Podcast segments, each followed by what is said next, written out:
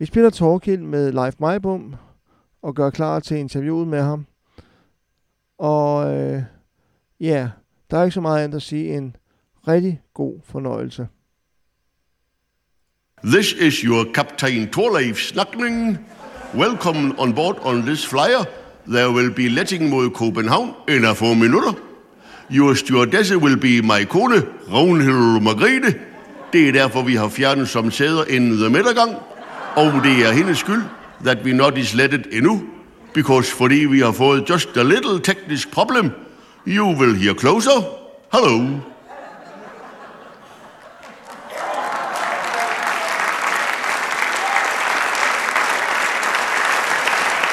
Vi, jeg, jeg, jeg, jeg, jeg kan lige godt sige til jer, men sammen, det, det er slet ikke noget teknisk problem, der er grunden til, at vi ikke er lette. Det er mig, mig, mig værre. Det er Ragnhild Margrethe og mig, der er løbet lige ind i en krise. Hun vil forlade mig. Hun har lige sagt det ude i flyverne. og Jeg forstår det simpelthen ikke, for jeg har jo altid været alt for den kvinde. Altså, jeg, kan bare lige nævne en lille bitte ting. Altså, for eksempel har jeg i mange, mange, mange år hver eneste torsdag sagt til hende, bliv nu indenfor i dag, Ragnhild Margrethe. Du ved jo, de henter stor skrald. Men altså, det, er det, det, det, det, og jeg, jeg synes jo bare, jeg synes jo bare, at vi er det perfekte par. For vi, jeg vil dø for hende, og hun vil gerne slå mig ihjel. Jamen, det, det er bare fordi, hun er blevet smask forelsket i en anden. I, I, I kender ham godt. Det, det er ham der, han var dommer i det der øh, ekstraktor, eller hvad det hedder, ham der. Øh, Thomas Blackman, i går, Og han er med flyveren i dag. Han er med flyveren, og Ragnhild Margrethe, hun er helt tosset med ham. Og vi, det, det, det, det, jeg fatter ikke, hvad hun ser i den snakkende bowlingkugle. Det går jeg altså ikke. Nå ja, okay, okay. Han, han kan jo ikke gøre for, at han er skaldet. Det er, jo, det er jo ikke hans skyld, der var ravnet op i døbefonden, vel? Altså, men det... Altså, jeg, jeg, jeg, jeg, jeg, tror, jeg tror jo, jeg tror, jeg tror, jeg tror jo bare, det gik så godt med Ragnhild Margrethe med, for jeg havde vundet 47 millioner kroner i lotto, ikke? Og så har jeg startet vores eget flyselskab, der flyver til København, og vi har købt vores egen flyvemaskine, og den kalder vi Helle Thorning. ja, den er helt uden jordforbindelse. og, og så har jeg fået syet den her flotte uniform. Jeg var bare så stolt, det kan jeg sige, at jeg gik rundt i min uniform. Øj, jeg var lykkelig, og jeg var lykkelig, og det var lige 14 dage. Så blev jeg syg. Jo, tænk, jeg vågnede en morgen og var sengeliggende. Nå, nå, men det, det, det, var, det, var, det var sådan set ikke det værste, men, men, men, men da jeg så stod i brusebadet, ikke, så, så, kom, så kom jeg til at kigge ned af min lille, lille krop, ikke og så så jeg, at, at, at, at, at, at, at hvad her, den ene, I ved, man har to, altså der og der, og så den, altså lige, øh, hvad her det, hvad her det, de der, altså, altså hvad, hvad her det, tekstilerne, eller hvad her det, de der, ikke, altså, den, den ene, der var blevet helt blå. Men så skyndte jeg mig jo op til lægen, så sagde han, den er da gruelig gal, Thorleif. Den snupper vi med det samme. Og så blev Thorleif til Einstein. Men, men, men, 14 dage senere, 14 dage senere, der vågnede jeg op, så det den anden, den anden tekstil, der var lige så blå. Op til lægen igen. Jamen, det er jo lige det samme, Thorleif. Den tager vi nu. Og så blev Einstein til Keinstein. 14 dage senere, der vågnede jeg igen. Så den lille mand i midten. Helt blå. Der blev jeg godt nok fuldtidstrist. Jamen, jeg, jeg har jo haft ham lige siden han var lille. Så, så skyndte jeg mig op til lægen, så sagde jeg, hvad så, hvad så med den lille mand i midten? Skal han også bare væk? Nej, rolig, Torleif, sagde lægen. Nu har jeg fundet ud af, hvad der er galt. Det er slet ikke noget alvorligt. Det er bare de nye blå bukser, der smitter af.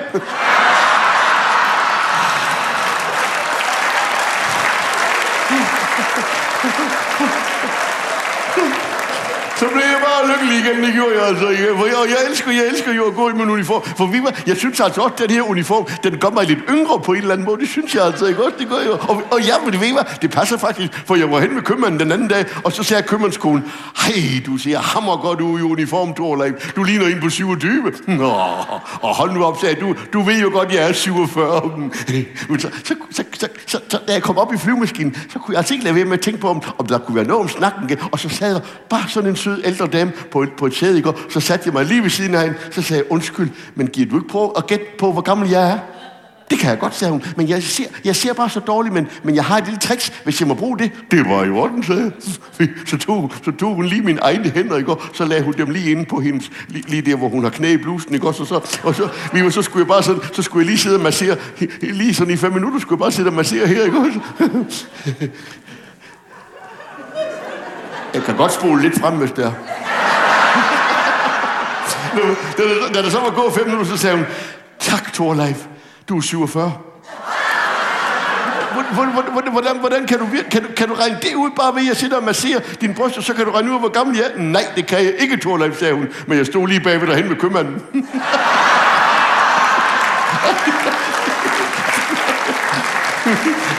Men det gik, det gik, det gik, det gik, det gik, det gik, det gik, det gik, det gik bare så godt, det gjorde, det gik bare så godt. Og Ravnhild Margrethe, hun var jo den perfekte stewardesse. Hun har lavet vores helt egen flymenu. Vi, vi har tre slags burger. Vi har sådan en lille Torleif burger, mm. og så har vi sådan en kæmpe Ravnhild Margrethe burger. Og så har vi sådan en triple burger, som hun kalder en banjo burger. Ja, og ved hvad, så havde vi ham der, Amin Jensen, med en dag, så bestilte han den der banjo burger, ikke? og han spiste det helt. Og da han så var færdig, så sagde han til Ragnhild Margrethe, hvorfor kalder du det egentlig for en banjo burger? Jo, sagde Ragnhild Margrethe, prøv lige at kigge ned i dit tøj. Så, Nej, for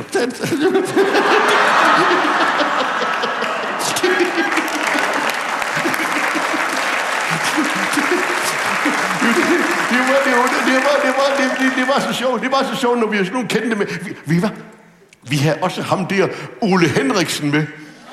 Cremkongen. Og vi, så, vi, så, så, gik, så gik Ragnhild Margrethe hen til ham. Så gik hun lige hen. Så sagde hun, åh, Ole Henriksen, kan du ikke gøre mig attraktiv for en hver mand? Ej, sagde han så, jeg kan godt smøre dig ind noget creme, men jeg kan jo ikke bygge dig om til et fadelsanlæg. yeah.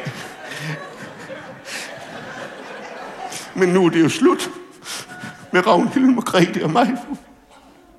Nu vil hun bare hedde fru Blackman. Det, men, det, men det er nok bare min egen skyld, fordi, fordi, fordi, det er nok fordi, jeg ved jo godt, jeg aldrig har været nogen super elsker. Det, men det, men, men det, det er alligevel ikke mere end en uge siden, jeg hørte Ragnhild Margrethe. Hun pralede af mig over for en af hendes veninder. Ved I, hvad hun sagde? Hun sagde, når Torleif og jeg, vi elsker, så var det en hel time. Hold da op, sagde veninden. Hvordan får I det til at vare en hel time? Det skal jeg fortælle dig, sagde Ragnhild Margrethe. Vi leger doktor, og de første 58 minutter lader Torleif sidde ud i ventværelset.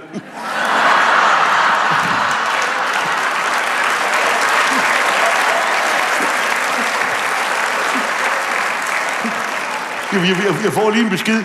De, de er Ragnhild Margrethe. Okay. Okay. Okay. Ha. Ved I hvad? Hun skal godt nok ikke hedde fru Blackman. For ved I, hvad han gjorde? Thomas Blackman, han gik lige hen til hende i flyveren, så sagde han, du der Ragnhild Margrethe, du skulle da nå af en høstmaskine, hva'? og du har jo nærmest bryster ligesom enhedslistens valgsal, lange og kælige. Og skulle man endelig få lyst til at flå trusserne af dig, så fortryder man, for det vil jo tage en hel dag at lægge dem sammen igen. Men ved du hvad, søster? Jeg laver lige sådan et program for fjernsyn, hvor vi kigger på nøgne damer. Der vil vi gerne have dig med, for så har vi til en helaftensudsendelse. Og så tog Ragnhild Margrethe ham lige i hovedet op, og så smed hun ham ud af nødudgangen. Og nu har hun lige sagt her i min lille øresnegl, at det kun er mig, hun forelsker. Så nu bliver alting godt igen. Det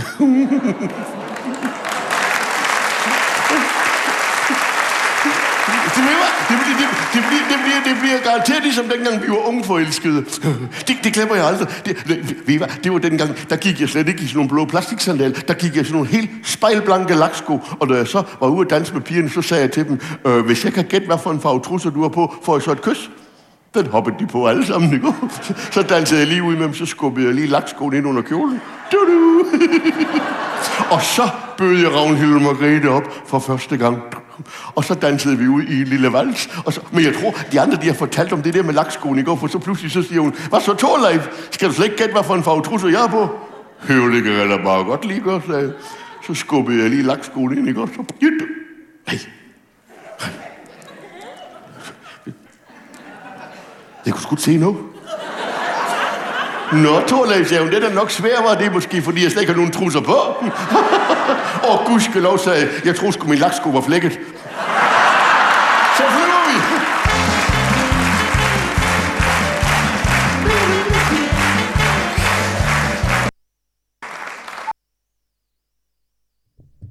Det var Leif Meibum i øh, flyselskabet fra Sønderborg-revyen fra 2013. Og i den sammenhæng har jeg så fået en rør igennem til Leif Meibum. Hej Leif. Hej, hej. Hej. Nå, jeg har glædet mig til at skulle snakke med dig i dag. Jamen, øh, det har jeg da også. Det er altid hyggeligt jo. Jamen, det er det. Og jeg, arbejder sammen med, eller jeg har arbejdet sammen med en af dine gode kollegaer, Jan Skov også. Ja, det kunne jeg da se. øh, Der er noget høstfest, ikke også? Jo, det er rigtigt. Som Men- vi har været, begge har været involveret i. Ja, Ja, lige præcis. jeg Men, så øh, det desværre ikke i år, men jeg var der da sidste år at se det. Ja, jamen, der nåede, jeg nåede jeg desværre ikke at hilse på dig. Nej, men øh, det var hyggeligt i hvert fald. Ja, Det men er jo et det, dejligt sted også. jamen, det er det. Det, er jo et- nat- et skønt naturrigt og det hele. Ja. ja, meget fint, ja. Meget Altså, fint. Men øh, i hvert fald, først og fremmest tak, fordi du vil medvirke. Du blev, Ja, ud, det var så lidt. ja, du blev uddannet lærer i 75. Hvordan kom du så Ja. ind til teaterlivet?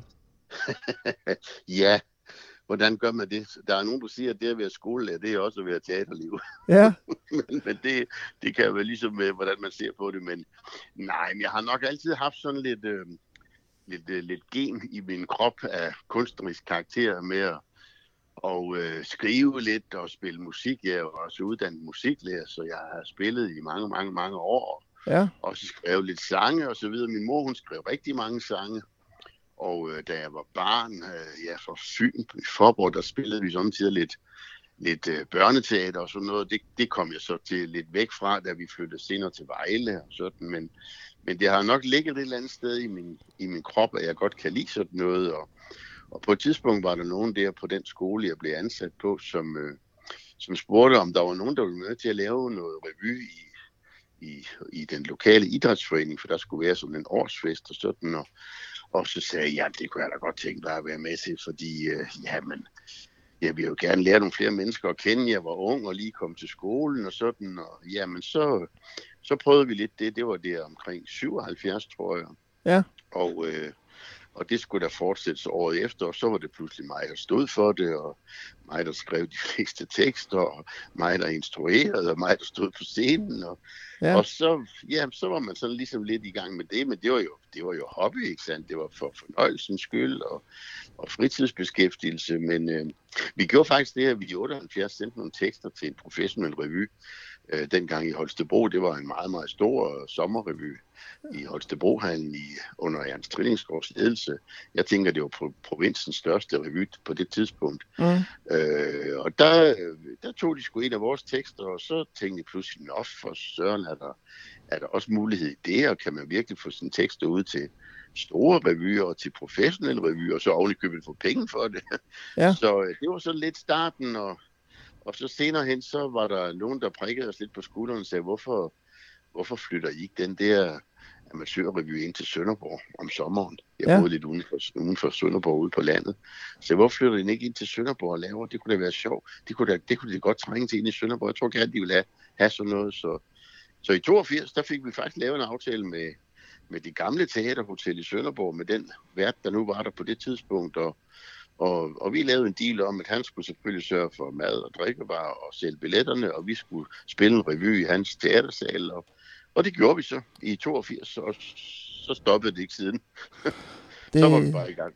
det var noget med, at det er 35 år, du har været aktiv i Sønderborg Revy. Ja, er det korrekt? faktisk, øh, faktisk 36 år, jeg har stået på scenen i Sønderborg. Okay, Øh, og jeg fortsatte jo lidt som direktør også et par år efter jeg stoppede. Jeg gik af scenen i 2017, Ja. og så var vi i gang med sådan en, øh, en overdragelse til Sjerne Boler og hendes mand Claus Christensen, og, og det skulle sådan med en, en treårig aftale, hvor, hvor de ligesom skulle langsomt sætte sig ind i det hele og overtage sådan, hvad skal man sige, bid for bid, Mm. mm. øh, mit arbejde og så videre. Så det var så i 18 og 19, og så skulle vi sådan set færdiggøre det- slutningen i 20, men jamen, som alle ved, så var der jo indtil de 20 enten corona og nedlukning overalt, så det var jo det var, jo- det var en trist måde at slutte på.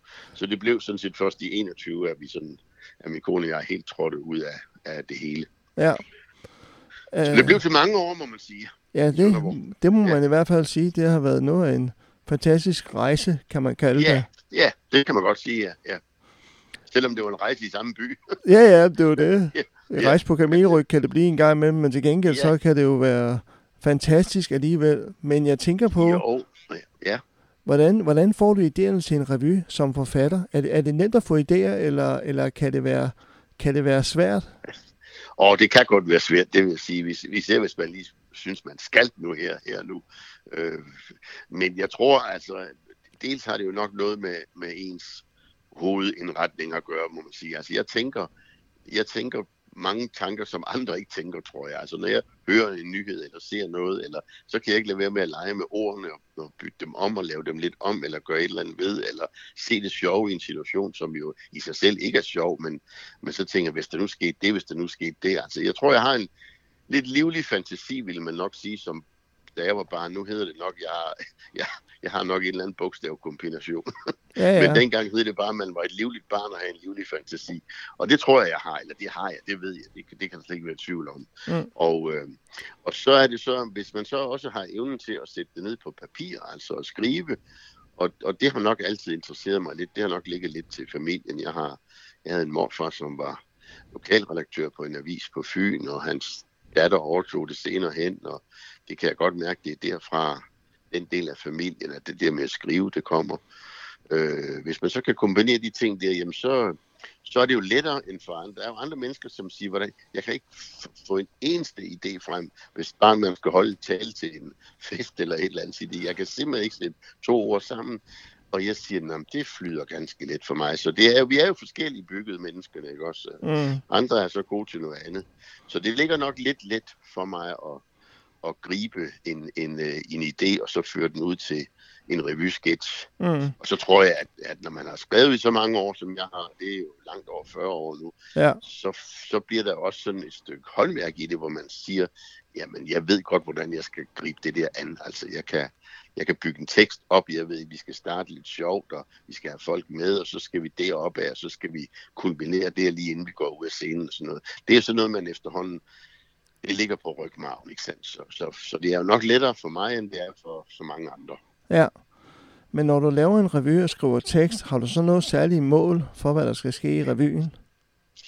Nej, altså man, man vil jo altid gerne ligesom afspejle den tid, man lever i, så, så når jeg begynder der i, i slutningen af januar måned, så nu skal jeg til at skrive sommerens revy, altså dengang jeg selv havde revyen, der skrev jeg jo temmelig meget selv, mm. så tænker man ligesom, hvad er de store linjer? Hvad skal vi i hvert fald have med? Ikke sandt? Hvad, er der, hvad er der rent politisk, som optager os?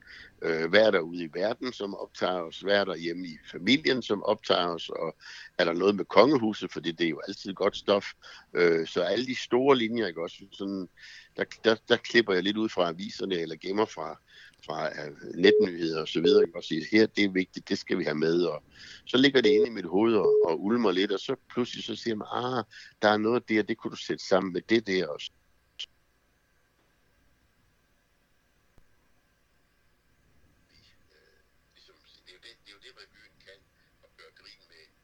med de, som er magthaver lige nu, ikke sandt? Og, og gøre grin med os selv, os der lever i den her verden og den tid, vi er i nu.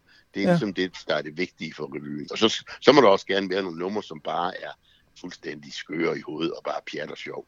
Ja. Og ja, min telefon den dutter lidt. Jeg ved ikke, om du kan høre, der kommer sådan noget jeg dut kunne, ud. Jeg kunne godt høre en lille dut, men jeg gik ud fra, at du var der endnu. ja, jamen, det er jeg. Nå, det var godt. Men øh, det er fordi, det er en, der ikke forstår, at jeg sidder og laver radio samtidig. Nej, så, sådan er det jo. Det ja. De, så, Men, så, må, øh, så må de vente med at snakke med dig, til vi er færdige. Det kommer de til at vente med i hvert fald. Ja, ja. Men øh, du har fået en del priser. Hvordan har det ja. været?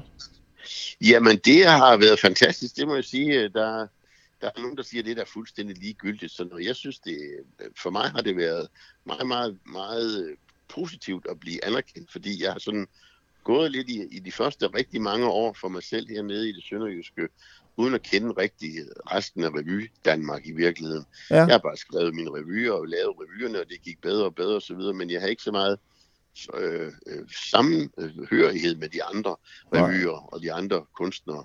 Det er først kommet senere. Så da jeg første gang blev årets revykunstner, eller årets revyforfatter hedder det, i 1995, der var det en meget, meget stor øh, anerkendelse for mig. Jeg tog det meget meget positivt, fordi så tænkte, det er ligesom, det er jo en anerkendelse fra, hvad skal vi sige, resten af Danmark på en eller anden måde. Ja. Så det var meget, meget vigtigt for mig, tror jeg, fordi det var faktisk en lidt svær periode, hvor revyen ikke gik så godt, som den, den kunne have gjort, og der var lidt, jeg tror, det galt for mange revyer i den der midt i 90'erne i øvrigt.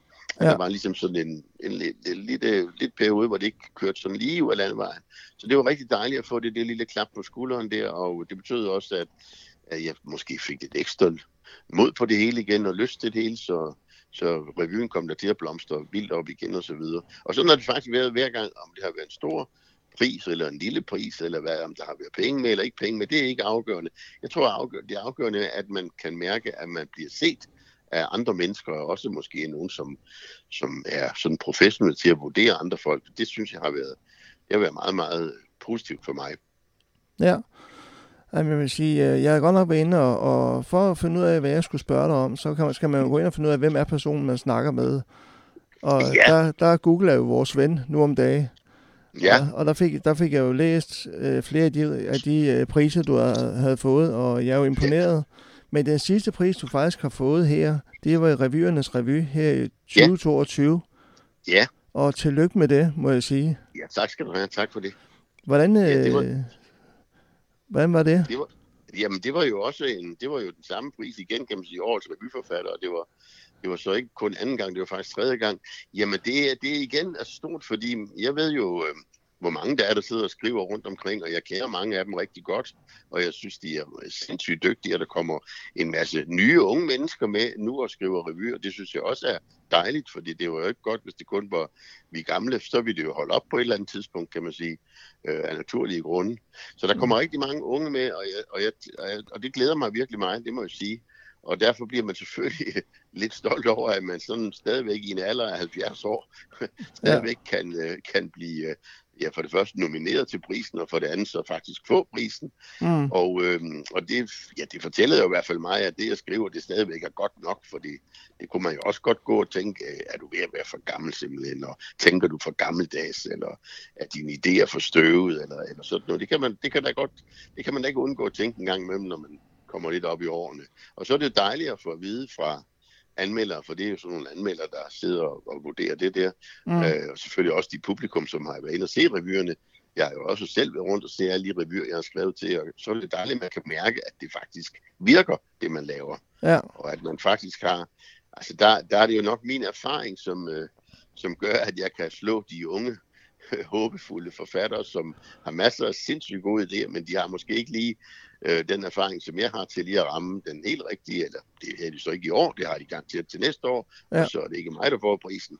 Så, men det er dejligt, det må jeg sige, jeg bliver, jeg bliver glad hver gang, det gør jeg. Og de hænger lige her, hvor jeg sidder i min sofa, de hænger lige bag ved mig, oppe på mit eget skrivekammer.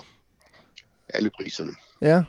Jamen, så man kan sige, du har ikke mere plads i, i vinregionen, kan man jo sige, på en eller anden måde. Nej, jeg, jeg har sgu heller ikke mere vægplads, som du siger. Jeg kan næsten sige, hvis jeg, jeg kan næsten ikke have plads til flere billeder af, af priser, så, men jeg tror da også, det må nok... Jeg siger hver gang, jeg har fået en, så det var vist den sidste. Ja. Ja. Nu har du vist fået, hvad der, hvad der tilkom dig, og så dukker der sgu alligevel et eller andet op en gang. Men det er Ja. dejligt. Ja, det er en, det er en god ting. Ja, Men øh, du har jo samarbejdet sammen med Jan Skov, men hvad har du, hvad har du egentlig lavet sammen med ham? Huha. Har vi en hel dag? Ja, men øh, som Jan han sagde, du er ikke til at lukke munden, når du først går i gang. Nej, det er og det er perfekt. Øh, jamen, Jan er faktisk en af de første, øh, som jeg sådan rigtig støtte på fra den, fra den professionelle branche, ikke sandt? Fra, fra revybranchen.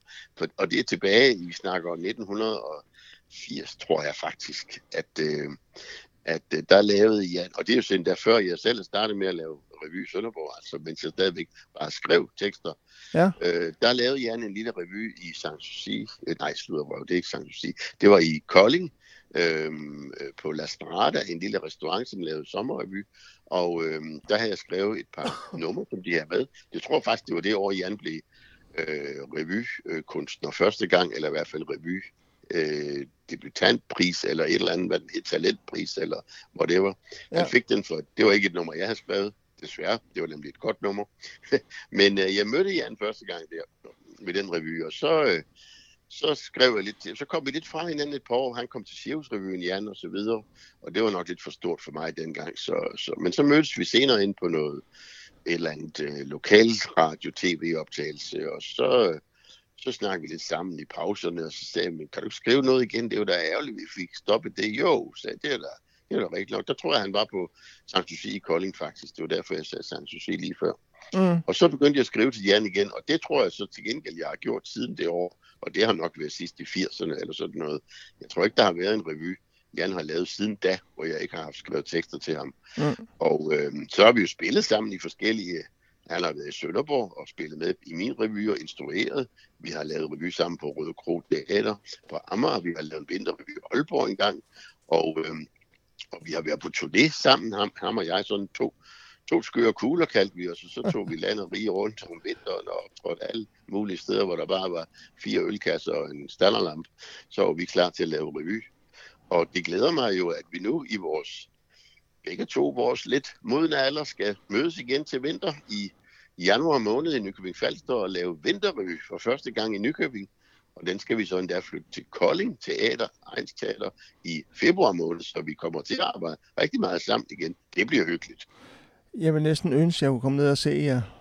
Det bliver du nødt til. Der er simpelthen ja. ikke andet at gøre. Nej, men øh, det... det... Øh, vi ser meget frem til det. Vi skulle jo have lavet vinterrevyen i år, i to, i januar 22, men øh, der var jo lige lidt øh, nedlukninger igen, der, så vi måtte jo skubbe den. Så vi er blevet et år ældre, men så kan vi også sige, at vi er blevet et år mere erfarne.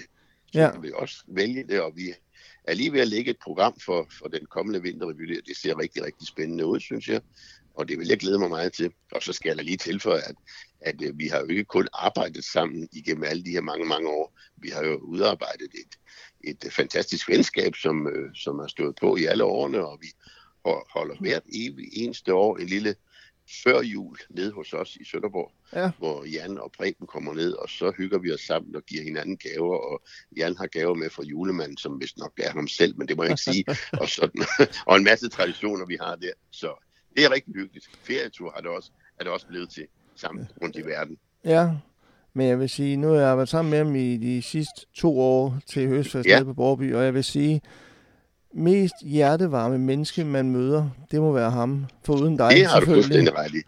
Det har du fuldstændig ret i. Han er virkelig et... Øh, han, vil være, han vil gerne gøre alle mennesker glade, ja. og han vil også gerne selv være glad, og han har et positivt han gider ikke skændes, han gider ikke øh, øh, ufred og sådan den slags ting.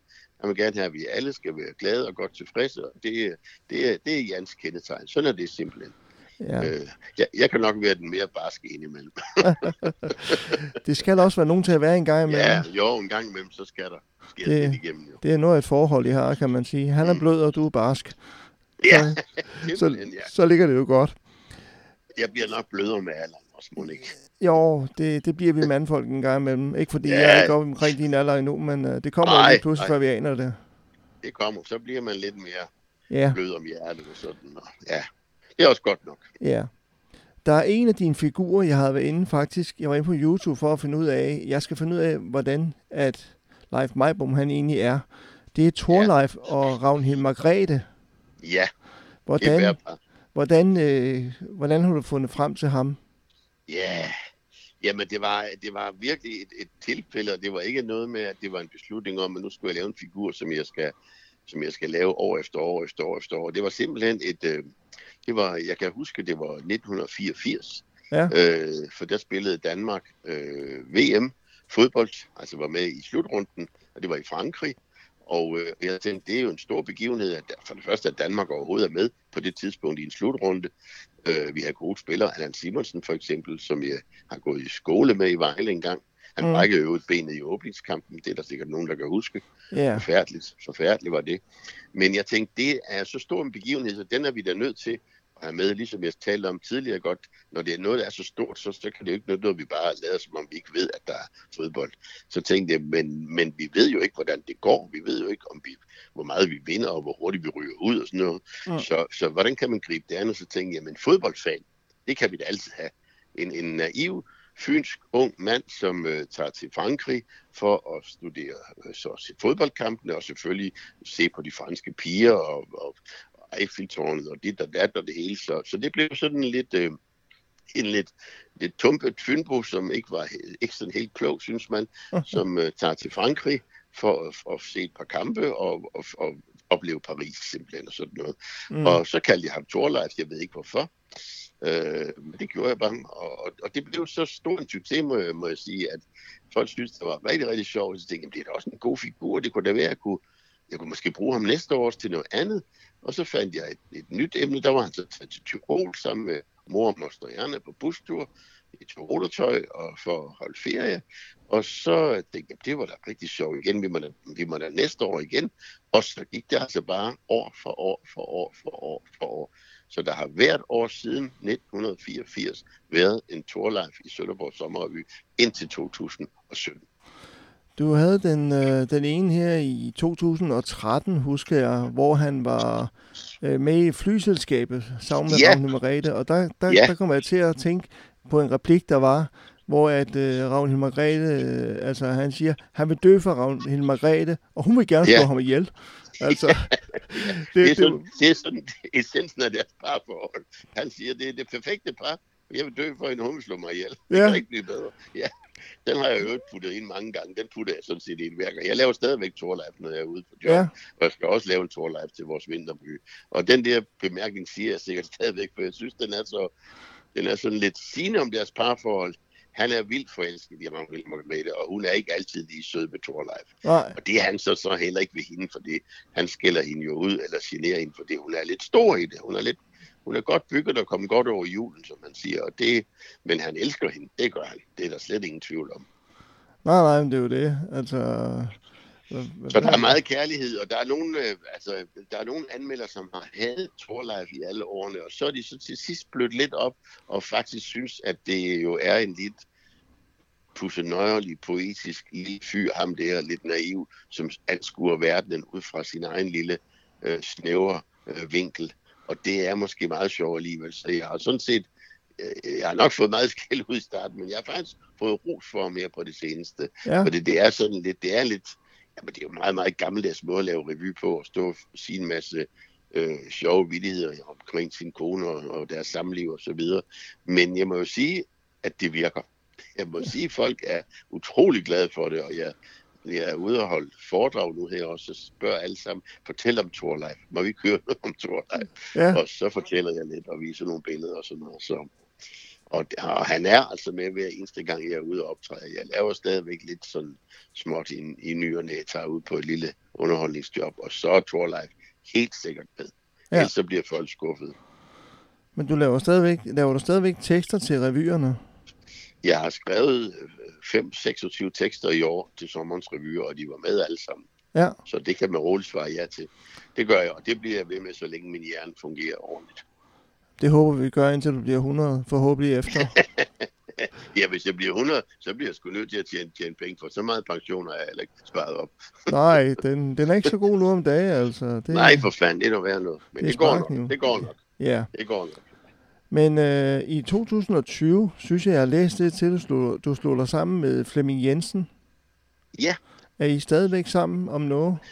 ja vi, vi, har, vi, har, øh, vi har da været ude og lave et enkelt job sammen i år. Sådan. Altså, vi har, vi har egentlig en, en, øh, en teaterplan, som ligger lidt i en skuffe, og vi kan ikke rigtig finde ud af, hvem der skal åbne den skuffe for os. Øh, Vi ville egentlig have produceret det selv, men øh, nu er blevet enige om, at det skal vi nok ikke. Så, så hvis der, der, er, står et teater et eller andet sted, og en producent, som vil gerne producere en rigtig god forestilling med Flemming Jensen og Leif Meibum, så skal de bare ringe til mig. Øh, jeg ved ikke, om vi nogensinde får det gjort, men vi har i hvert fald lavet nogle produktioner sammen, også sammen med Flemming Krøl, hvor vi startede et lille teaterselskab, og der, der ville jo sådan set vores opgave, eller vores mål var, at tage revyen med ind i teater, fordi det er jo sådan, der er jo lidt, øh, det tænker folk nok ikke over, men der er lidt skarp skæld mellem revy og teater, i hvert fald når det gælder økonomi. Ja. Fordi en revy kan ikke søge statstilskud, altså kulturstøtte. Det, det kan revyer i Danmark ikke få, men det kan teater få. Så øh, hvis man så kan lægge noget revy ind i noget, som samtidig er et teaterstykke, ja. så hjælper det lidt på det. Og det gjorde vi faktisk, øh, har vi faktisk lavet to, øh, to øh, turnéer, hvor vi, hvor vi skrev sådan to forskellige forestillinger, som var, var øh, dels øh, fyldt med revynumre også. Vi lavede først en, som hed, øh, det må ikke hedde revy, og det var ligesom baggrund for det. Hvis det hedder revy, så er der ingen statsstøtte. Nej, Og øh, nu skal det ikke forstå sådan, at vi fik statsstøtte, men hvis vi producerer en forestilling, som vi vil sælge til teaterforeningerne, øh, hvis man så er godkendt som teater efter teaterloven, så mm. kan de enkelte teaterforeninger få støtte til forestillingen. Det er ikke noget, vi får, men det gør teaterforeningerne. Og så er det klart, så kan de bedre øh, tage vores forestilling ind og sælge den. Så der lavede vi en der, øh, som var den første. Så lavede vi senere en, som hed Kongelig Revyleverandør, som vi var ude med senest. Og det var egentlig rigtig sjov, øh, for os fordi vi kender hinanden så godt. Vi tre gamle drenge. Ja. Ja. Flemming Jensen er så den ældste, og Flemming Krøl den yngste, og jeg ligger lige midt i midten. Og, men det har været rigtig, rigtig hyggeligt. Men, øh, men vi blev så også enige om, at ah, det var nok sidste gang, vi skulle gøre det, fordi vi kan ikke blive ved med at, hvad skal man sige, øh, lave den samme måde at gøre det på øh, en tredje gang. Så.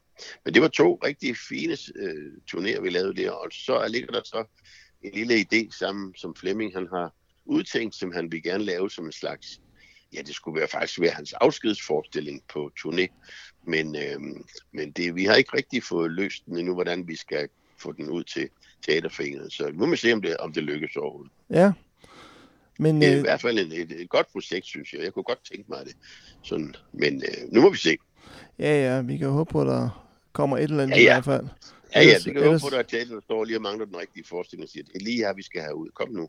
Ja. Ellers så må I komme, ellers må I komme ned til, Borg, til Borgby, til Så må vi komme til Kastenskjold. Borby, ja. Det kunne være fint, hvis, Så- øh, hvis Kastenskjold han vil produ- producere den for os. Det må han gerne. Ja, Så er det bare- givet videre. Nu er Ja, ja. givet videre. Værsgo ja, ja, lige præcis. Ja. Men øh, det, du har lavet indtil videre, det må have været et fantastisk eventyr for dig indtil videre. Det har det også, og det har jo også været, altså jeg kan da tydeligt huske dengang jeg var, da vi startede revyen der, i, som sagt i 82, og jeg søgte overlov fra, fra skolen første gang, 1. januar 84, jeg glemmer aldrig, da jeg sad der i januar måned, øh, og tænkte, hold da op, nu har du fri, nu skal du bare skrive og optræde osv., og, og jeg kendte ikke ret mange, og jeg vidste ikke rigtig, hvad jeg skulle skrive, eller hvor jeg skulle begynde at optræde hen, men det lykkedes jo, og alle de drømme og alle de tanker, og idéer, jeg havde dengang, og især drømme om, hvordan det kunne gå, og hvad det kunne ende med, Mm. jamen det har jeg jo fuldstændig øh, fået, fået opfyldt alle sammen. Det må jeg sige. Og mere til, faktisk. Ja, Det, det, har, været helt, det har virkelig været et eventyr, som, som jeg slet ikke kunne... Øh, jeg kunne ikke øh, i min vildeste fantasi drømme om, at det ville gå så godt. Øh, det tog nogle år, men, øh, men det er jo lige meget. Vi har jo årene for at bruge dem. ja, ja, lige præcis. Altså, men det er bare ikke nogen, man sætter sig i en mur og tænker, at øh, nå, man kommer ikke videre, men... Øh, Nej, altså, og det var lidt, det kan man godt, det kan være da ærligt om, men jeg synes, det var lidt svært for mig sådan at komme, måske slå igennem den mur der, fordi et er, at man jo ikke er uddannet inden for branchen, jeg er ikke skuespiller, jeg er ikke forfatter eller noget, jeg er bare skolelærer. Ja. Og det er så det ene. Det andet er, at man starter ned i Sønderjylland, som ligger langt, langt væk fra København. Det synes københavnerne i hvert fald. øh, så, så hvordan man pludselig skulle ligesom bryde igennem det og, og blive accepteret af, af, af, af det klientel. Øh, og det er jo trods alt i de store hovedstadsområder, mange af vores gode skuespillere bor, og også mange andre forfattere bor osv. Så, så jeg var hele tiden den der lille, ikke ret høje mand, der kom fra provinsen, men som jo efterhånden synes de måske var lidt sjov alligevel, og alligevel kunne noget, og ham kan vi faktisk godt bruge til noget. Så, øhm, men jeg var aldrig sådan blevet overdænget med tilbud om at lave tv og film og dit og dat og alt sådan noget. Mm. Det har jo ligesom været det, jeg selv har sat i værk, som har gjort, at jeg er kommet, kommet lidt frem og lidt op ad stigen, kan man sige. Men Ja. det gør heller ingenting. Det er også i orden jo. Ja, jamen, det er jo meget rart at, at komme, komme op til det øverste trin, og så kan man altid det vælge, vil. da, og, og, og nu synes jeg, at jeg kan, nu kan jeg mødes med en masse gode kolleger og venner i, kolleger, i, i skuespillerbranchen, ikke også? Som, Jo, som jeg virkelig føler, at de har 100% accepteret mig. Jeg kan sige, alle de nye skuespillere, de ved slet ikke, at jeg har været skolelærer engang. De tror jo, at jeg er uddannet skuespiller eller et eller andet. Og alting. De, de tænker ikke over det. Så siger de, har du været skolelærer, siger de så. Jamen, Ja. har jeg da.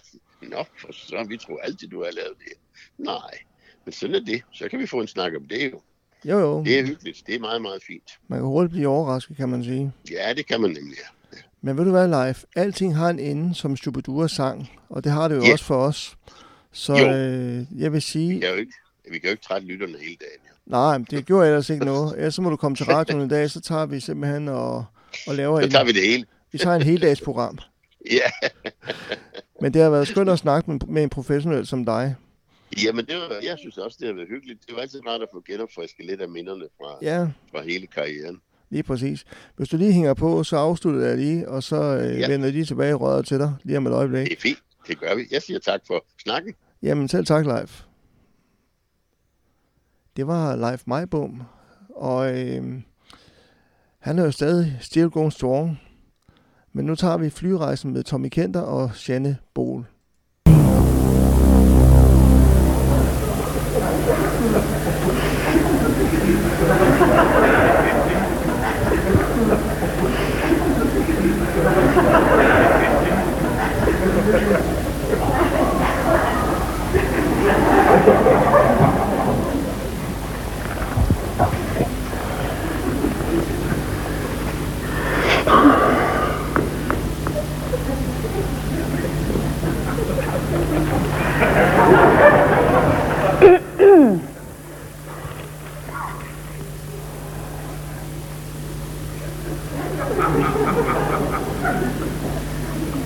Han har vand i hovedet.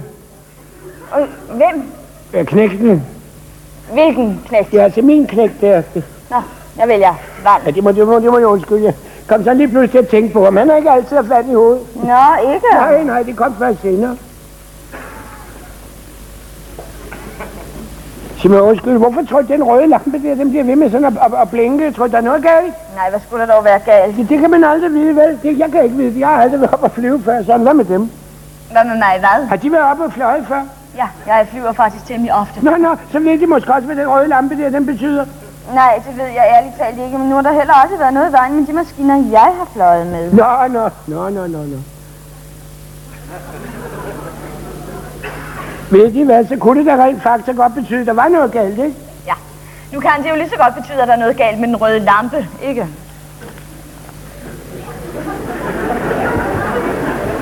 Yes, yes, yes, yes, yes, yes. Yes, yes, yes, yes. Oh, jeg, jeg ved ikke, man, man kommer pludselig til at tænke på alle dem derhjemme, gør de ikke det? Ja, nu knægten der, ikke? Tænk, han, han ønskede sig så brændende en cykel, men han kan for helvede ikke køre på den, altså. Hvorfor ikke? Ja, han har vand i hovedet. Ja, det må de jo virkelig være. Skulle vi to ikke bare hellere snuppe os en spids sammen? Jeg giver. Ja tak, men jeg nyder ikke alkohol. Gud, hvor er det skægt. Det er ligesom min fætter. Han hverken røg eller drak. Han var så bange for helbred. Da han så var 33, så skulle jeg ned fra en flagstang og slå sig ihjel. Ja, nu må jeg altså ikke begynde at spørge mig, hvad han skulle op i den flagstang der. Det kan godt være lidt svært at gennemskue, ikke? Men så var det bare, jeg tænkte, at når det nu alligevel skulle være, så kunne støjene lige så godt have snuppet sig en lille hen i ny og næ, ikke? Jamen, det skal I være ked af. Så snupper jeg bare en spids alene. Hallo? Hallo? Og ved I hvad, jeg tror nu alligevel gerne, jeg vil se på en Apollonais. Nå, nå, nå. Hvad vil I se på? Jeg er en dansk vand. Bop, bop, bop, bop, bop, bop, bop, bop, bop, bop, bop, bop.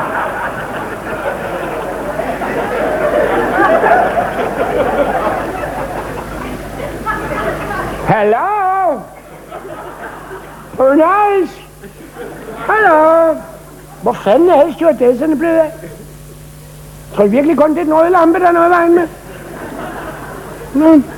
Nå, så, så drejer jeg sgu dus uden sprog. Jeg hedder Leo, Torsgade 16, anden til højre. Hey på dag, good morning, parlez-vous français. Yes, my boy. Birgitta Skodsborg. Nej, hvad sker Min kones søster bor også i Skotsborg. Hold kæft, det er vist nogle værd strømmer, der bor derude, hva'? Hvad mener de? Jamen, de huslejer, de holder sig derude. Der skal man sgu da være lidt småkriminel for at kunne klare den, ikke? Ved de hvad, det skal ikke lige nævne, for jeg havde faktisk også en skolekammerat fra Skotsborg. Han er Theobald. Det var meget mærkeligt. Tænk, det hed han. Det var egentlig frygteligt, ikke? Nå, men øh, han mindede for lidt om dem. Han kunne ikke tale helt rent, da han kom i anden klasse. Han havde, han havde så lidt vrøg med det bløde, det bløde D. De ved, han kunne ikke sige blødt D. Han sagde jøje i stedet for. jeg havde en spage. Jeg er flag med chokolade. Nej, nej, nej, nej. Nu laver han bare nogle fuglebord i en kælder i Rørholmsgade. Han er født chefredaktør for Fuglebordsfabrikanternes fagforeningsblad. Ved de, hvad det hedder? Nej, det ved jeg virkelig ikke. Burnyt.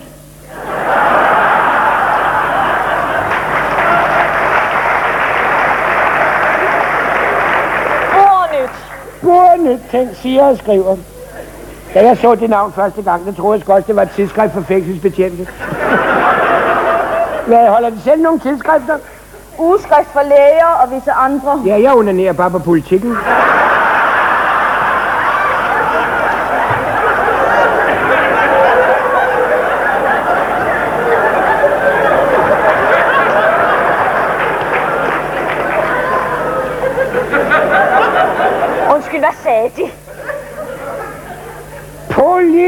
Kan. Det er sådan noget jeg viser en vis karakter, ikke? Ved de, altså desøagtigt, hvad de siger, så synes jeg, det er mærkværdigt med den lampe der. Det må de altså meget undskylde. Hallo! Hallo! Hvor fanden er de stewardesser? Nej, vil se nu tænder skal også for fasten se atbælslampen. Tror, I virkelig kun, det er en rød lampe, der er noget vejen med? Ja, nu kunne det jo også tænkes, at der var noget galt med fasten seatbeltslampen, ikke?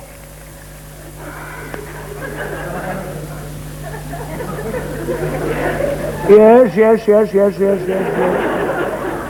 Oui, oui, oui, oui. Jeg ved sgu ikke, man... Man har måske heller ikke været, som man burde over for ham. At knækken der... Det er fandme også en svær situation, det kan jeg godt sige. Men drengen kan ikke noget selv, og så en cykel. Undskyld, men hvad fanden foretager de? Jeg vinduesbusser selvstændig. Hvad, øh, hvad, hvad laver de? Ja, jeg er første reservelæge. Gud, så har de måske også sådan en sindssyg håndskrift. Men hvad mener de? Ja, jeg fik engang en recept af sådan første reservelæge. Den gik jeg sgu ind på to år i træk i KB-hallen.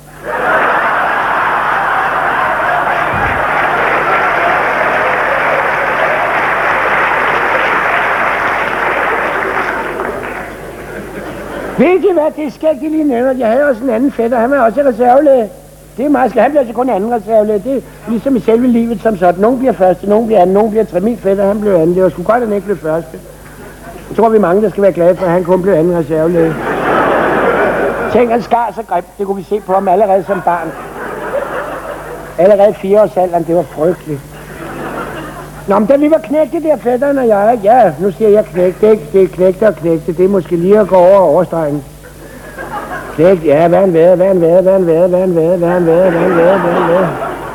Ja, han har nok ligget, øh, ja, hvor, hvad, han har vel ligget omkring, øh, ja, hvad han ligger omkring, hvad han ligger omkring, hvad han ligger omkring, hvad han ligger omkring. Han har nok ligget omkring de 17, hvis nej, ved I hvad, der, der, der tager jeg nok munden for fuld. Han har, han har nok snart kun været ja...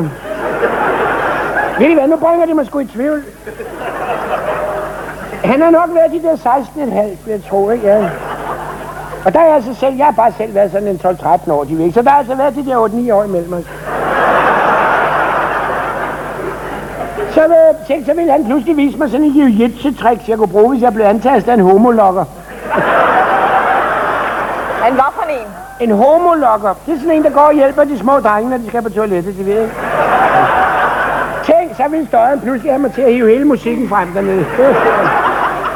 Ah, nu var det selvfølgelig ikke så meget dengang, det var der ikke. Nej, det var der vel ikke. Den 50 gram salt kød, som man siger, ikke? Nu er der kommet noget mere siden, det skal jeg til. Nå, det har de jo ikke at slås med.